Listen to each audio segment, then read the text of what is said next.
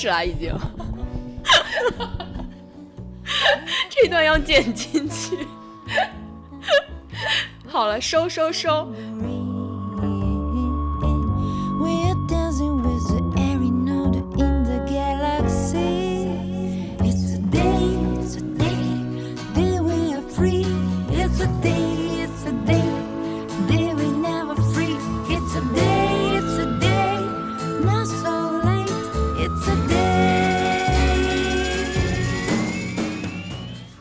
众，大家好，欢迎收听我们的新节目《红海翻滚的姐姐》，我是知琪，我是视野。嗯，是这样的，就是我们本来想叫在家躺平的姐姐，然后后来就是感觉最近播客已经变成了一片红海，我们就想说，那我们就叫红海翻滚的姐姐好了。对，然后这个是一档关于乘风破浪的姐姐的小节目。是的，相信大家之前也听过我们那个非常可爱的中插广告。非常发神经的中插广告，然后就是我们从这一周开始，呃，理想的情况下是每周日更新，就是周五看完节目，然后周六录，然后周日更新。我觉得可以先跟大家说几个事情，就是呃，首先是一个声明，就是我们这个不是和芒果官方合作的节目，就不知道为什么大家会有这样的误解，可能是对我们的能力有一种认可。哦，我以为你说对我们能力有一种错误的估计。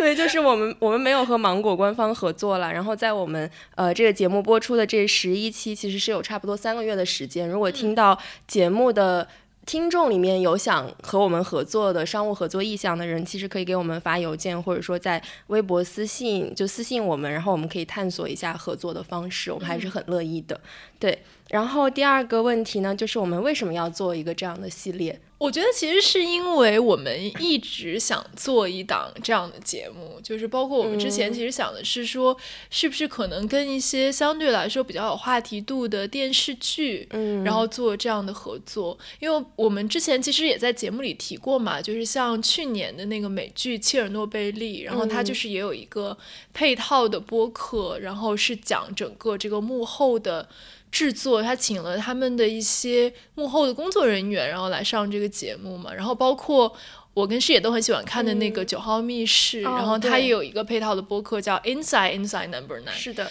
对。然后我会，我们两个一直都觉得说这个其实是播客。蛮值得探索的一个方向吧，因为它本身一个热门的剧集或者综艺，它就有一些话题度，然后它播出的时间跨度其实又比较长，然后可能每一期都会有不同的点可以被大家拿出来讨论，然后可能。嗯，当然，理想的情况是说，我们真的能跟剧的出品方或者是节目的出品方有这种深度的合作，然后真的可以请来主创来上我们的节目。但是这个是理想的情况，这是一个美好的愿景。对，但是也希望，如果我们的听众当中，你真的是，比如说在平台，嗯呃工作，或者是真的从事影视行业，如果听到这个，可以来，嗯。跟我们聊一聊有没有可能做合作？这样是的，感觉这是一期招商节目，真的。对，就是在没有请到主创啊，没有嘉宾之前呢，我们就就还是我们比较擅长的。这种探讨的方式吧，可能就是说，也不是真的要贴着每一期这个节目，或者说以这个完全是以这个综艺节目为主。因为我看微博上有人就说，听说你们要聊这个了，我准备去看一下这个节目。其实你不用看也可以，就是如果如果你真的不感兴趣的话，其实不看也可以。我们是说想以这个节目为一个契机，或者或者为一个窗口，可以探讨一下，比如说和呃粉丝相关的呀，或者说和性别相关的，包括说呃这么多年这个综艺节目里面体现出来一种。什么样的社会变化的趋势，我们想探讨一下这些方面的话题。然后基本上可能十一期里面，我们每一期会侧重一个不同的主题。刚开始之前，其实知琪就在说，比如说我们到底要不要把这个综艺看成一个真正的女团选秀节目？因为它的概念其实是说三就是三十个三十加以上的姐姐要成团，就是我们到底要怎么理解在这个综艺语境下，她的这个女团，比如说和其他像今年也很火的什么《青春有你二》啊，还有创造。一零一啊，这一些类型的女团选秀，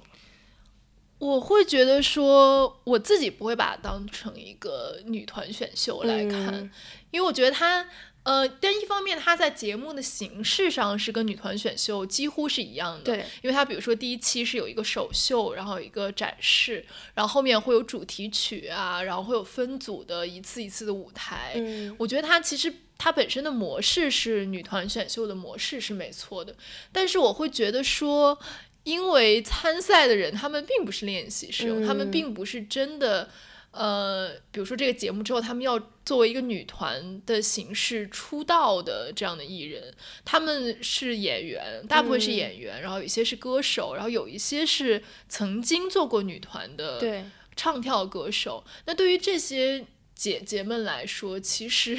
他们来上这个综艺，我觉得会有点像说，比如说一些女明星一起开个餐厅啊，一些女明星开始呃一起去做一个可能她。本职工作以外的一种职业的这样一种真人秀，我会他我会觉得它更类似于这样的一种真人秀性质的节目。我觉得对我来说，这个节目更像一个职场节目，就是我是把它当一个职场节目看的，因为我觉得像第一期就是那种名场面，就是三十个女明星见面之后的尬聊什么的，就很像。就可能你在职场上会经历的一些很尴尬的时刻，然后包括你在这个团队里面有一些人性格可能就是强势，然后有一些人可能他背景比较强，比如像黄圣依这样的，然后你要怎么样跟这些人去沟通？就我觉得我看的时候，尤其第二期的时候，可能更带入的是叮当那个角色，就是当他要。在这样的一个团队里面，然后可能有三四个女明星都是个性非常强的女明星，然后她要去做领导者的时候，她会怎么做？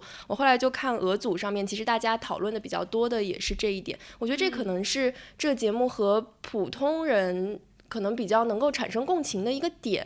就可能你在职场上面确实会遇到一些这样的人。当然，你在娱乐圈，而且你在这个荧光幕前的状态，可能是一个加强版和放大版的职场，就是确实是有资本的力量，然后有名气的力量，有各种各样的力量在这种角力的时候，你可以去看他们的选择和他们的反应，这其实也挺真实的。所以从这个角度，我觉得它确实是一个真人秀。嗯嗯。那我觉得之前我们也聊到说，有很多人讲说，你对一个综艺节目不要太认真，就是因为它首先是一个节目嘛，它并不是对现实，不是纪录片，就是不对，不是对现实一个完全真实的呈现，那它肯定有剪辑的。部分，然后还有夸大的部分，然后有节目组的剧情的导向，对。然后另外一方面，我觉得就是很多人，包括我们自己，其实也是看综艺节目的心态是一个放松的、吃瓜的这么一个心态吧。就是我记得之前我们有一个朋友，他就发微博说，他说为什么很想看这个节目，是因为好久都没有有过一种大家一起吃瓜的感觉，全民吃瓜。对，就是因为比如说。嗯，尤其是最近两年这种偶像选秀的节目，就是因为有粉丝的介入，就会有，就是你看的时候都要小心翼翼的，然后你也不能发言，然后你也不能真的去评评判里面的选手或者什么，因为，嗯，就总会有粉丝站出来去，要不然就是去维护他的偶像，要不然就是去攻击这个说他偶像不好的人，就大家就。都进入了一种需要如履薄冰的状态。那像这些姐姐们，她们本身首先不是流量明星，其次她们又都是在公众视野当中出现了很久的人了，已经。所以说，可能大家觉得说，就是他们的知名度、他们的国民度也都在，就是大家是可以一起来看这个节目，然后一起来讨论这个节目，它是有一个这样的氛围在的。是的，就是给大家提供了很多讨论的素材，感觉这个热度就有点像，可能《花儿与少年》。二是二嘛，就是对，就产生了花学的那 那一档综艺的那种，就大家可能会真的是回去研究每个什么明星的微表情啊，然后去想象他们之间的关系啊什么的。其实确实是有一种有点像全民狂欢的一个性质。嗯嗯。然后另外，我就呃，志奇刚刚说到说我们要用什么样的心态来看娱乐节目，其实这个我有想过，就是像之前我们跟小庆聊，就是会觉得说娱乐娱乐节目其实也就像一个田野场或者。说娱乐圈像一个田野场，就是我们可也许它是可以反映社会的变化。就是当你把这个时间跨度拉的稍微长一点，就不是说从这一档节目，可能《乘风破浪姐姐》这一档节目，而是说你看十年前的节目和现在的节目有这样的一个对比的时候，其实它可能确实可以反映出社会这些年的一些变化，包括在呃可能选手的选择，或者说大家对于哪哪种类型的选手感兴趣，或者说大家对于选手的家境的讨论。论，或者说呃一个选手他能不能从一个真正的草根，就是从一个草根的背景出来，然后。呃，奋斗到可能出道这样的一个经历，我觉得这这里面其实也透露着挺多信息的吧。嗯，我就记得就是上一周罗贝贝发了一篇写黄圣依的，他就是说第一期节目出来之后，其实黄圣依就引发了很多讨论嘛。然后他就觉得现在的小朋友就太小了，就是他们好像已经完全不记得黄圣依之前有很多呃有点像黑历史，包括她跟她老公杨紫的一些事情啊什么的。然后大家现在都有一种觉得黄圣依是富太太，所以大家就觉得很羡慕她这样的。生活，嗯嗯，我觉得这个这个趋势其实还是挺有意思的一个变化。嗯，今天其实是想呃聊一下，在前两期的节目当中，其实有一个讨论度很高的女明星，就是黄圣依嘛。那她，因为我觉得她其实淡出大家的视野的时间有点长，嗯，然后他可能最近比较出名的就是他前两年 对上那个演员的诞生，然后有一段非常鬼畜的表演。海娃，海娃走了几年了？是什么的？好像是。对，那一段就是我昨天还在微博上又看到了那个视频，就是他的表演确实是略显浮夸。然后下面那几个评委，什么刘烨、章子怡和陶虹、小陶虹，都是那种面露难色的感觉。对，然后他在这个节目里面，其实他第一期、前两期其实就很突出。对，然后包括他第一期首秀的时候，穿了一个巨大的裙子，然后呃还换了调换了那个出场顺序。是的。然后他在正式演出之前，然后还一直说。我之前出过多少张唱片，开过多少演唱会，一年有多少商演，嗯，然后我是一个很有经验的歌手，然后结果下一个镜头就切到说他耳返带反了，我觉得那个节目组也真的是很级别有用心，对，就是很用力在吐槽他了，有是的，而且第二期其实出来之后，我觉得大家对他的观感可能也不是那么好，就是会发现他在一个团队里面是属于那种比较咋咋呼呼的，而且喜欢总喜欢打断别人。别人说话，而且其实因为他们那一组唱歌能力最好的是叮当嘛，然后他好像也没有很用心在听叮当讲话，就比如说包括分配歌词什么，他就很喜欢出来自己设置一个议程，然后最后大家就很乱很乱。嗯嗯，对，我觉得我们这里要先声明一下，就是我们在这里面讲所有的女明星，包括我们讲这些现象，其实都不是针对他们 本人，求生欲很强。对，但因为我那天不是发了一个微博，就是在讲呃 大。与海棠的那种富婆友谊，然后就有粉丝过来跟我讲说，那他们本身就是关系很好，他们就是这样。然后我就想说，可能粉丝会把这些话当做是我们针对他们艺人本身，但其实不是，我们针对的是他。体现出来的一些现象，以及这种现象在舆论上面的反应，是的，就它究竟本是怎么样，其实所有人都不得而知嘛。对，感觉这节目会得罪很多粉丝，要 Q 到很多明星。是，对，然后我们就其实就想聊一下黄圣依的这个富婆人设，因为她第一期播了之后，就有很多人讲说，哦，她是一个。呃，有钱的富太太，然后她在这个娱乐圈里面有多深的背景和根基，所以说好像她一一旦进入了一个集体里面，她好像就获得了一种天然的话语权和注意力这种感觉。是的，我觉得其实是有一点，然后包括，当然这可能也是剪辑出来的，可是就是他，就从我们节目现在能看到的，确实就是他对于一些可能地位没有他高的一些艺人或者明星，他的态度其实并没有那么好，也显得没有那么礼貌。然后因为第一期里面有一个镜头是他换了位置之后，金晨帮他拿着那个高跟鞋走到他边上，然后他也没有说谢谢。然后后来他是孟佳在喝一杯咖啡，然后他就说我也很渴，孟佳就递给他，然后他也没有。说感谢，然后他喝完了，还非常自然的递回去，递回去了，就感觉好像确实是一个富太太的作风，就可能他在生活中确实是，比如说有很多人环绕他、围绕他、为他服务，他好像已经习惯了这样一种感觉。嗯嗯，对。然后我就觉得说，嗯，他从他这个第一期的表现引发出来的风评，其实有一个现象，就是我们开始对所谓的富人或者上层的生活有一种。很奇怪的认同感，就是我相信大部分看这个节目的人不是富婆，也不是富二代，可能。但是为什么我们会对一个，嗯，supposedly 她真的是一个富婆吧？她家里究竟有多少钱？这个大家也不知道。其实也是大家对她身世的一种想象。她对这样一个所谓的富婆的人设有一种认同感、代入感以及狂，好像在这里面有一种狂欢的意识在里面。嗯，对，是的，是的，我就记得。就是我之前其实也发过微博嘛，就是因为罗贝贝讲到，就是现在的这种可能年纪比较轻的这种小朋友或者观众，他们看了之后就会很羡慕黄圣依的这样一种生活，就包括他其实展示出来的，我觉得有有点像金钱和权力的一种景观。就他之前去一些其他的综艺节目，其实也有展示他家里面嘛，就其实他他是知识、金钱加权力，因为他自己家世很好，是的，对他他爸爸妈妈，包括他那些什么祖父祖母，其实都是呃教授。啊之类的，就是是非常有，就当时非常有名望、非常有知识的这样的一些人，然后和他结合的这个杨子就是一个，就是很有钱的这样一个人，就是代表一种非常暴力的资本，对，就就这种老板，你可以直接说，我非常感谢暴力的资本。感觉被会被喷，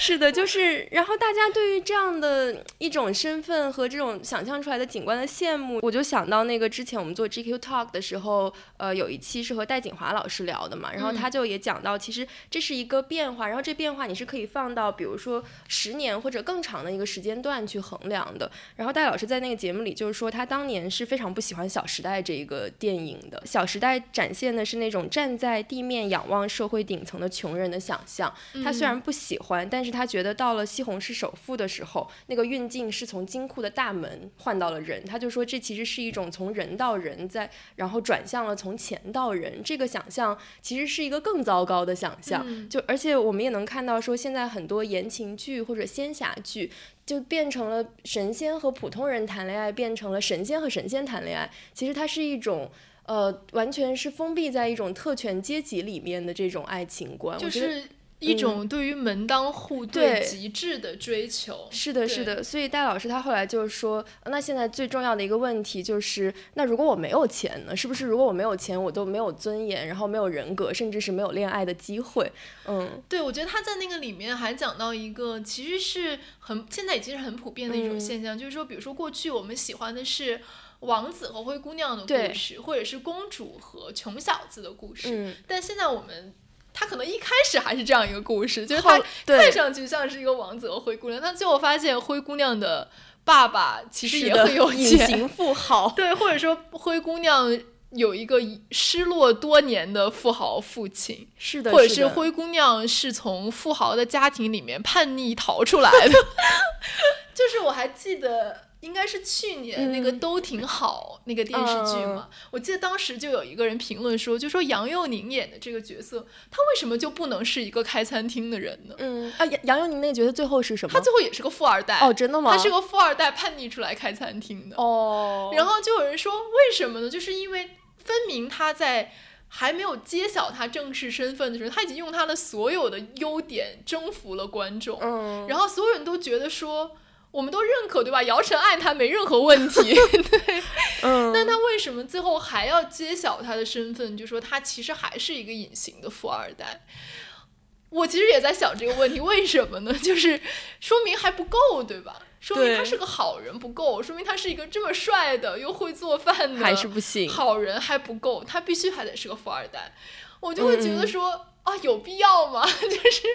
大家太严格了吧？是的，感觉。现现在的这种剧确实是我记得，呃，去年罗贝贝也发过一篇文章，然后叫做《无钱无势的爱情还能走红吗》？然后它里面就总结了说，现在这种就是这种偶像剧，它其实就是非常门当户对的。然后这就体现在两两种剧情里面，一种是现代言情剧，一种是神仙剧。神仙剧就我刚刚说的，比如说什么《三生三世十里桃花》呀。他说这个神仙剧这个是从花千骨开始的，就在里面好像也是两个神仙谈恋爱，然后到什么《三生三世十里桃花》，就是他们轮回三。是爱的死去活来，但也都是两个神仙。就是他就在里面，就是说，你想一下，我们以前什么七仙女，就是那个什么董永和七仙女，还有白蛇传，对，呃，白蛇跟许仙，对，其实就是神仙爱上了一个凡人，然后他就要冲破各种天庭的束缚，然后去跟这个凡人在一起，就是一个普通人的爱情。然后现在就是皇族跟皇族谈 恋爱。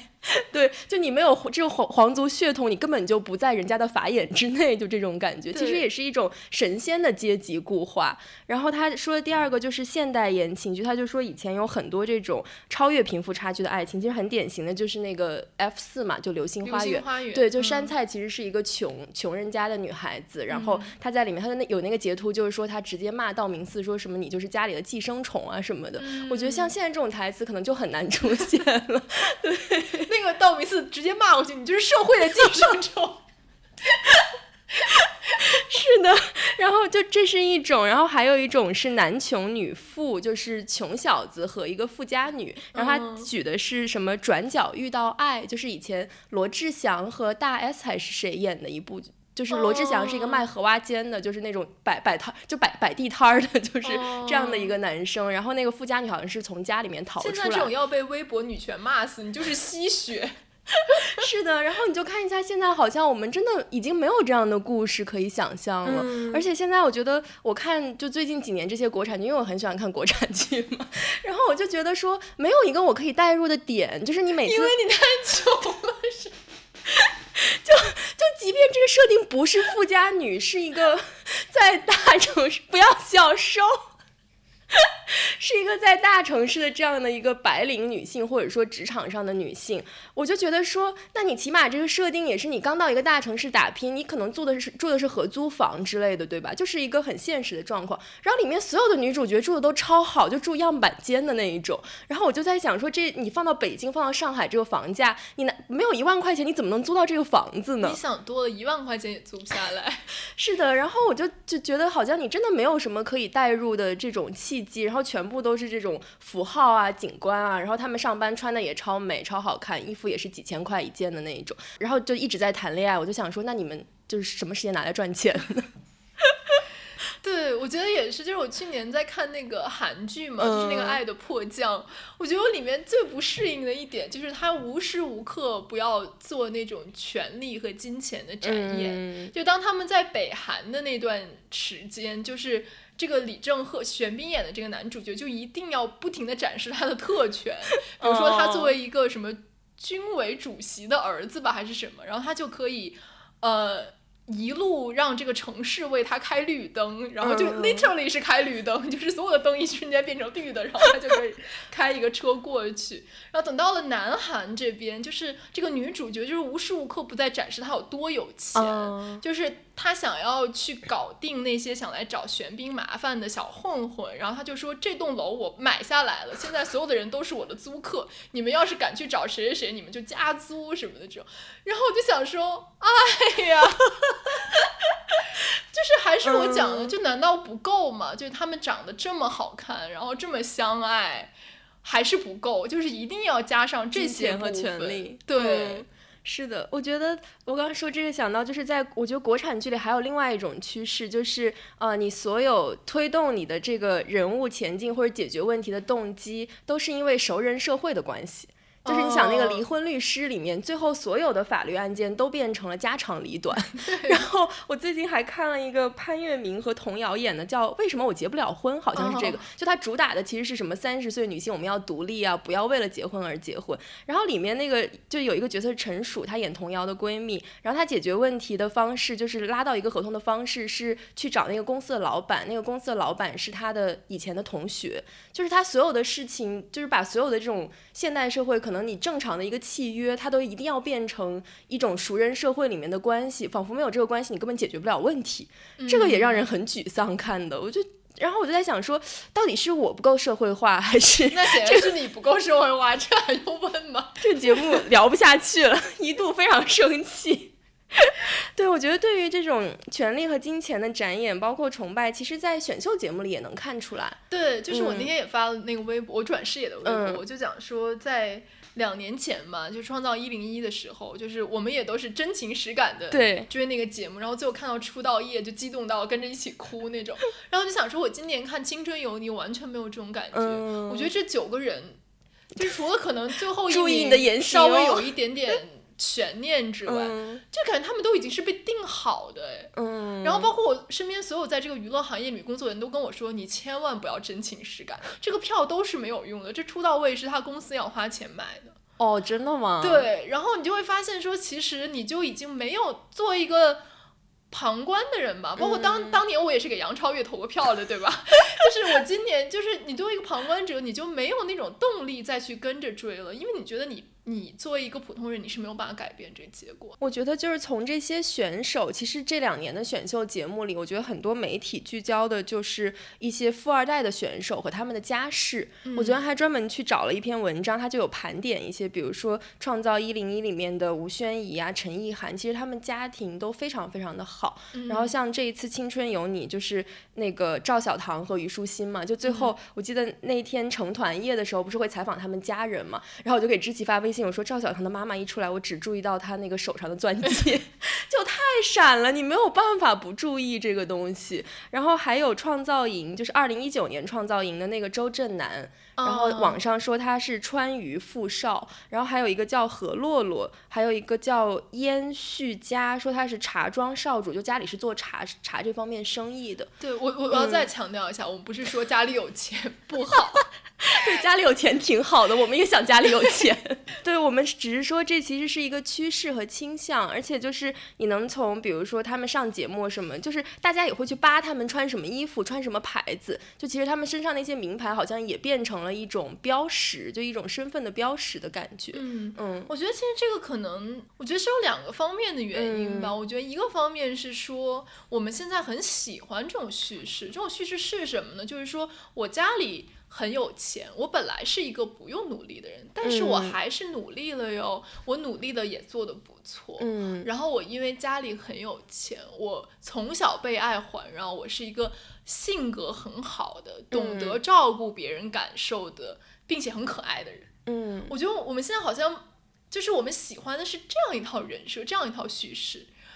嗯，我们不排除这个是真实发生的情况，对吧？就是可能有一些。呃，家境不错的小孩，他确实也努力。对。但是为什么在他的努力前面一定要加，一定要加上一个他家世很好的这样一个前提呢？但他的努力跟普通人努力有什么不一样呢？嗯。然后包括黄圣依这个事情，其实也是一样。很多人评价说，哦，他家里这么有钱，他脾气这样已经很好，这是个是个让步，你知道吗？就好像说他家里这么有钱，他还能对你这么客气，你应该感恩戴德了。还有说他这么有钱，他还这么努力，你有什么资格不努力？你知道？对，其实当大家这么说的时候，带入的其实是有钱的那一方，他其实是在为富人辩辩驳。对，而且我觉得我记得很清楚，就很多年前吧，那个时候可能刚回国或者什么，就那个时候景甜还是一个大家会关注的明星的时候，我记得就当时就是很多人嘲讽她嘛，就是说她呃带资进组啊，或者说强推支持啊什么。我记得好像是在罗贝贝还是谁的微博下面就有一个人回复她，就说，呃，我觉得他挺好的，嗯，这个资源如果你有，你难道放着不用吗？嗯，然后这条就被罗贝贝截出来，然后就发出来，他就想要，我忘了是不是罗贝贝发，anyway，就是截出来，他就想说明说，就是你是谁啊？你为什么要带入那个有特权的人的视角？那他有特权的人，他挤占的不就是没有特权人的机会吗？对。那你作为一个没有特权的人，你为什么会有这种奇怪的心态？就是你会觉得说，这个东西如果我有。我也要用，那前提是你没有啊。是的，是的。而且我昨天也看了一篇文章，他就讲说现在的，比如说艺人是怎么选经纪，呃，不是经纪人是怎么选艺人的。所以他其实也是这样一个逻辑，就是他们会觉得说，我要考察你的家庭，因为大家的假设是说，穷人的孩子抵御物质诱惑的能力其实比较低。然后像富二代的话，他从小就有这个。就是就丰厚的家庭环境，所以他其实比较能够抵御金钱的诱惑。那他参与选秀可能就更单纯，只是为了出名，或者说只是为了我真的想出道，或者大家就会说哦，只是因为我真的很喜欢这个事情，很热爱这个事情。对。然后第二个，他就是说，其实偶像艺人是资本家的一种游戏，就是你如果想要获得这个市场认可，你是需要大量的金钱投入的，资本的投入，包括人力的投入啊什么的。就比如说，如果你家里有钱，你可以自己买一个热搜，或者自己买一个话题。还有像你刚刚说的。呃，就是他们什么参加选秀的时候，那个歌是要版，就是要买版权。对对对，就如果你没有这个钱的话，你可能确实就买不到这个版权，然后你的表演就会受到影响。所以说钱是非常重要的。然后第三点其实就是刚芝琪讲的，呃，大家会觉得说富二代不仅家境优渥，然后意志力也很惊人，就是就是相相对于就如果说一个穷人和家的孩子和一个富二代，他们都意志力惊人的话，那对于经纪公司来说，他肯定选择这个有钱家的小孩，因为他风险更小。就对于经纪公司来说，其实他们就是把艺人当成一种投资嘛，在这这个投资的情况下，那我肯定选风险小的这一种投资。我觉得就是他们这个选择逻辑是有点像内化的，或者说它是。呃，内置于整个这个选拔体制之内的，所以导致的结果就是我们现在其实确实会看到越来越多的富二代就是参加这样的选秀节目，然后走通过这个形式走进大家的视野。而且我觉得不光是这种选秀的富二代，就还有一个是星二代的现象，其实现在也很就是很明显。是的，就像你看那个什么木村拓哉的女儿，她十几岁，然后就真的是一线大牌的各种资源，然后还有国内很多什么陈飞宇，就就是。陈凯歌的儿子，还有欧阳娜娜，其实也是这种世家嘛。就是我觉得这个逻辑就是刚之琪说的，他们家有这么多资源，他为什么不用呢？然后他这个他用了这个资源，其实呃对于他是有好处的，然后对于经纪公司来说，其实也是有好处的。所以就感觉是大家一个合谋的结果。嗯嗯，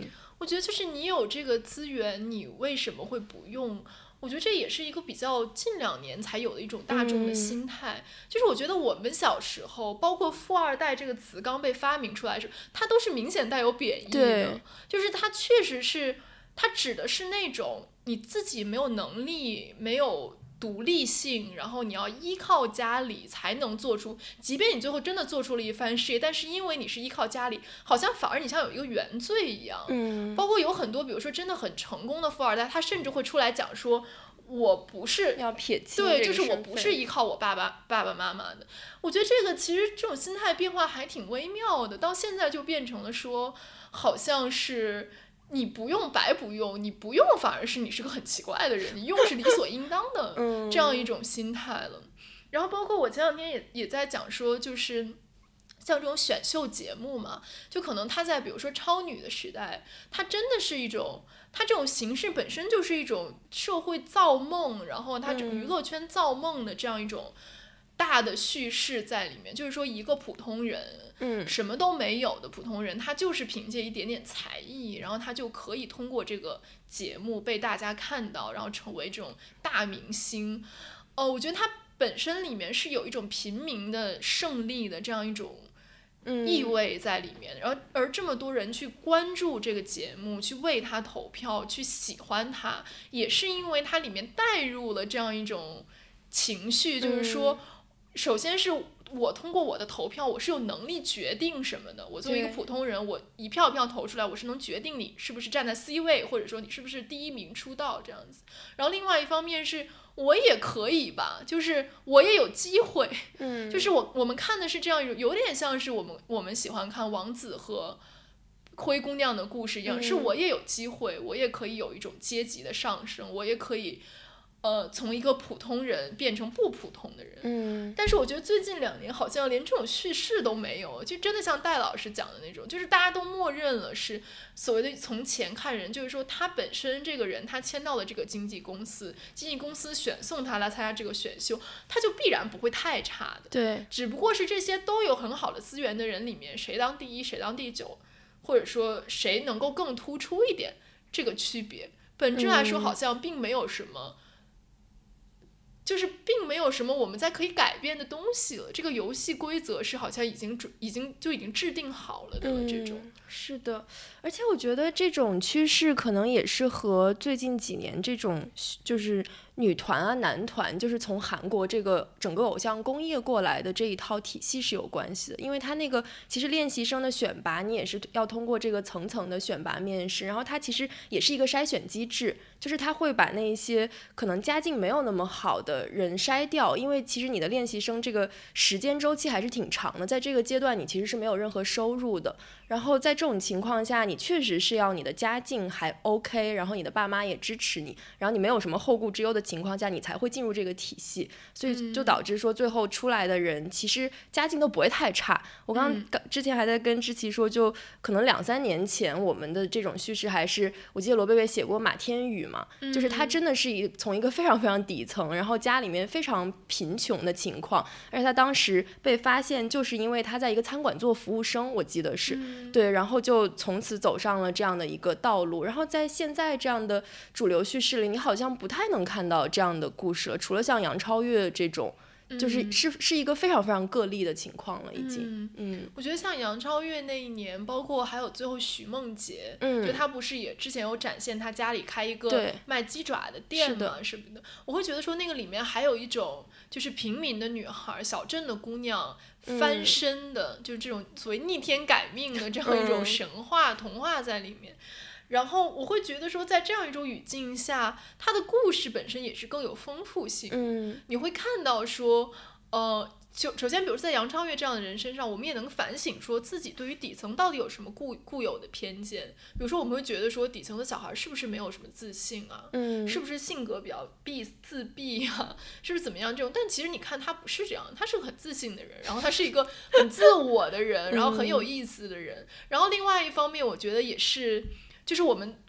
我觉得这个节目虽然也也反映了很多我们对于底层的一种不安吧。就是当他真的开始异军突起，成为一个被大家关注、最有话题度的这样一个选手的时候，我们也感觉到社会上有一种论调，就是说他好像在突破这个阶级的天花板，而这个阶级的天花板被突破，是让很多。在稍微中上阶层的人感到不安和焦虑的一个点，嗯，然后我觉得这一点其实所有这一切吧，当然我我不是说他的故事是完全正面的或者完全励志的，我就是说整个这一切它构成了一个更加复杂的叙事，而且会更和我觉得和和社会的很多方方面面的议题是有一个接洽的点的。那我觉得看这一届的选秀，我就觉得说。无聊，就是就是无聊，也不是选手本身无聊，因为一个人他毕竟他自身能够提供的这种话题和素材是有限的。我觉得你看虞书欣的故事，她是一个特别可爱的女孩子吧，就是我们最开始看的时候我们都很喜欢的，但你会发现她的故事是没有延展性的，她的故事是一个空中楼阁的故事。嗯，然后她即便在这个故事里面，她再怎么突破一个富家女的。刻板印象，他也突破不到哪里去了。嗯，就是我觉得他的故事是非常是有限的，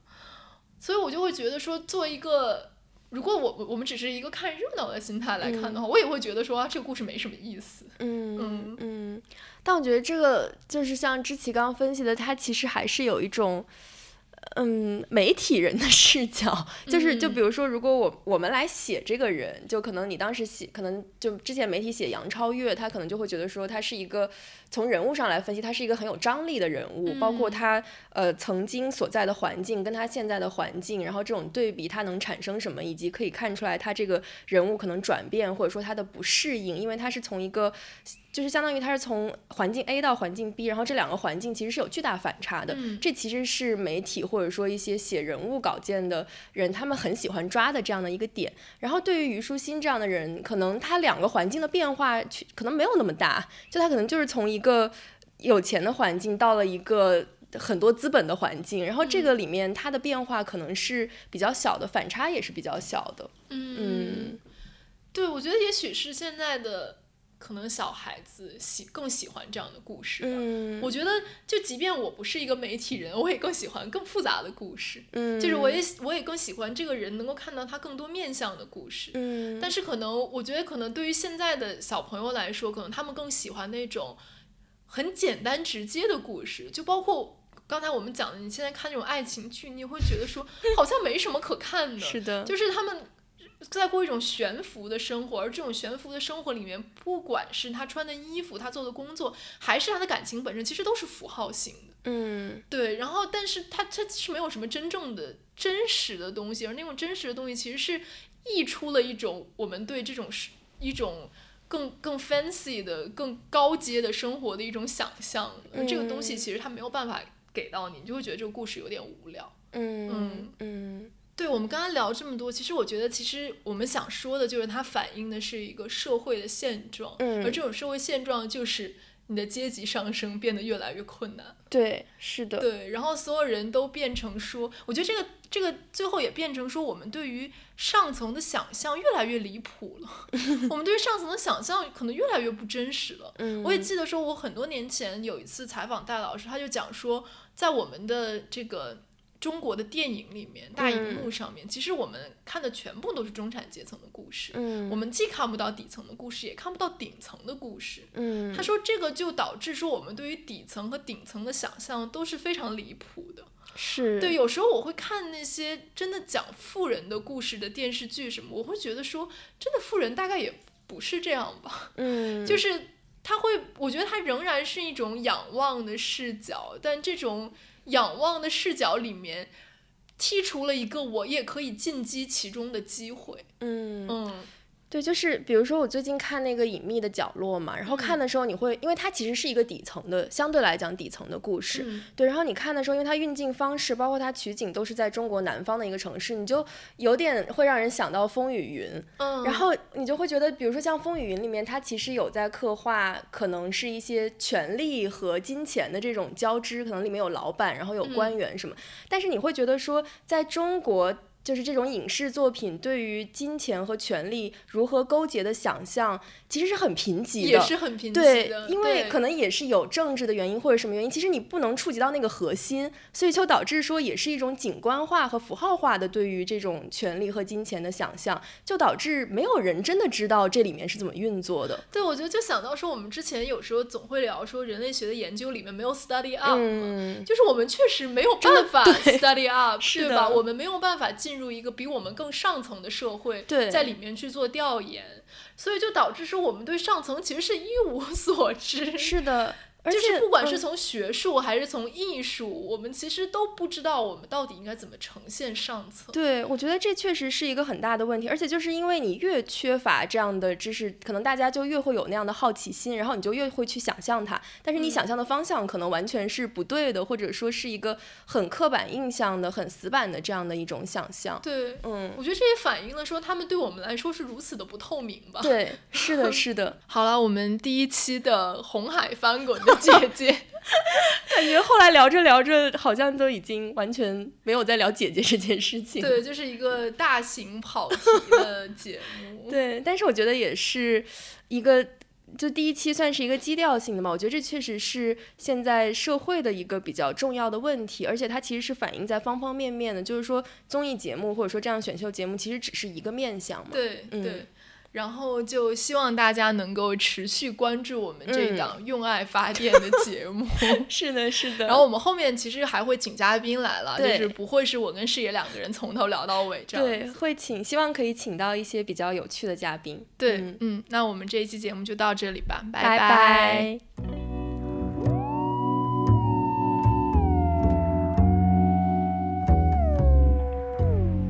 Let me talk into the moon.